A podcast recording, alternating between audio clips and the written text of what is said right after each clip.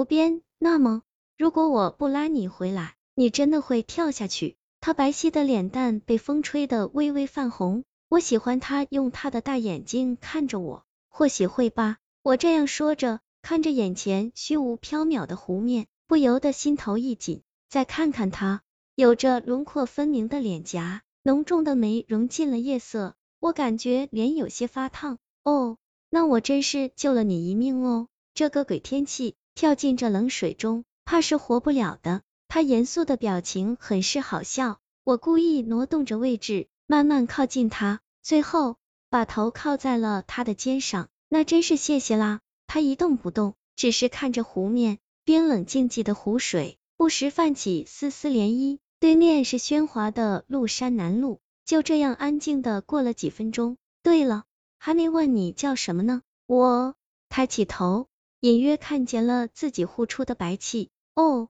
我叫贺俊，也是这个学校的。哦，我叫陈佳一。我发觉自己的脸颊越发滚烫了。那么，他们怎么会把你关起来呢？你不知道，他们都说我有病。可是，我到底有什么病呢？说着，我起身，在草坪上来了个芭蕾旋转。我能有什么病呢？好了好了，来，我给你拍张照。我立刻摆出了自认为最美的姿势。闪光灯咔嚓一声，我感觉少许的晕眩，然后跑到了他的跟前。不，重新来一张，这张这么丑。我说，好了好了，已经很漂亮了。他一边说，一边在我的照片下打出我的名字，陈佳一。你这是干什么？哦为了记住你啊，我怕不久之后就会忘记你。不会的，不会的，会的，我有病。我看见他的眸子里突然显现出一种阴郁。贺俊，我叫贺俊。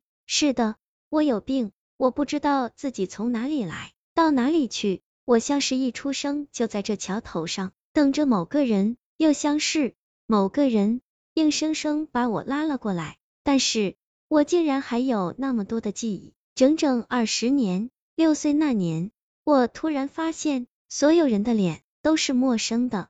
父母带我到医院检查，医生说我患上了脸盲症，从此脑海中失去了所有熟悉的人的脸。也从那个时候，父母开始把一叠照片挂在我的胸前，每张照片下都有一个熟悉的名字。遇到每一个人，我都会一一比对。慢慢的，对于熟悉的人，我总会通过他的体型、他的声音、他的穿着来认识他。我学会在与人交往的时候变得聪明，我努力隐藏自己的缺陷，我想变得更好，并且更加努力的学习。可是十岁那年，父母有了另一个孩子，我的弟弟，他们开始不爱我了。但是我怎么可以不爱自己的家人呢？我慢慢的适应着这个复杂的社会，通过抓住人们的细节来认识他们。父亲总是抽着一支烟，母亲往往走得很急。弟弟的耳垂很大，头发很浓，各种各样的人总有各自的特点。十八岁那年，我进入了这所大学，我观察同学们的细节，以此来记住他们谁是谁。而他不一样，卷发长长，声音动听，不高，穿着红色帆布鞋，走得很慢，像是欣赏风景。我不知道他是谁，但是他的这些细节，现在想起却仍然清晰。我发现我爱上他了。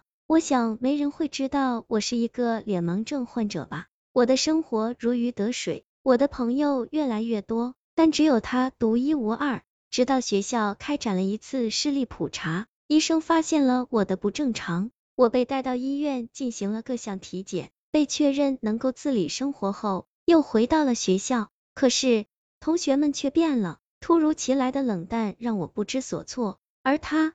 当他看着我时，我能觉察到他目光的变化，他也变了。我终于受不了了。南方的秋天，树叶却仍然很绿，风来了又走了，世界像是挂上了冰冷的霜。我把自己反锁在寝室里，然后抽出小刀，在自己的手腕上一刀一刀的划着。暗淡的阳光没有色彩，车来车往，水龙头滴滴答答。是的。我并不想真的就这样死了，于是我慢慢的放下了刀。可就在这时，门被撬开了，两束光线像是碰撞在了一起，同学们大吼着冲了进来。我突然看到一个人，但我却不知道是谁。他狠狠的在我的手腕上割了最后一刀。我想我终于死了，但我真的不知道是谁杀死了我。湖边，你怎么会死呢？我睁大眼睛看着他。如果你死了，那你是怎么救我的呢？也是哦，他严肃的想着。但是，你不觉得这个地方很阴森吗？他的声音惊起了一阵微风，身后的灌木摇摇摆摆。有点儿，毕竟以前的宿舍突然被挖成了一个大湖，总会很伤感的。又一阵微风，带动了湖面暗淡的反光。哦，以前你也住在这里？是的，我是二十栋的。哦，我是十一栋的。以前离得很近吗？我笑着，又理了理头发。哦，他低下了头，我无法看清他的脸，但是我总感觉我已经死了。却不知道凶手是谁，怎么会呢？你是不是中邪了？我故意逗着他，一只手握住了他暖暖的手，我看着他忧郁的眼睛，他不说话，我闭上了眼睛，能够感觉他的呼吸离我越来越近。终于，他吻了我一下，你真的好美，真的吗？我们像是见过，当然，二十栋离十一栋很近嘛。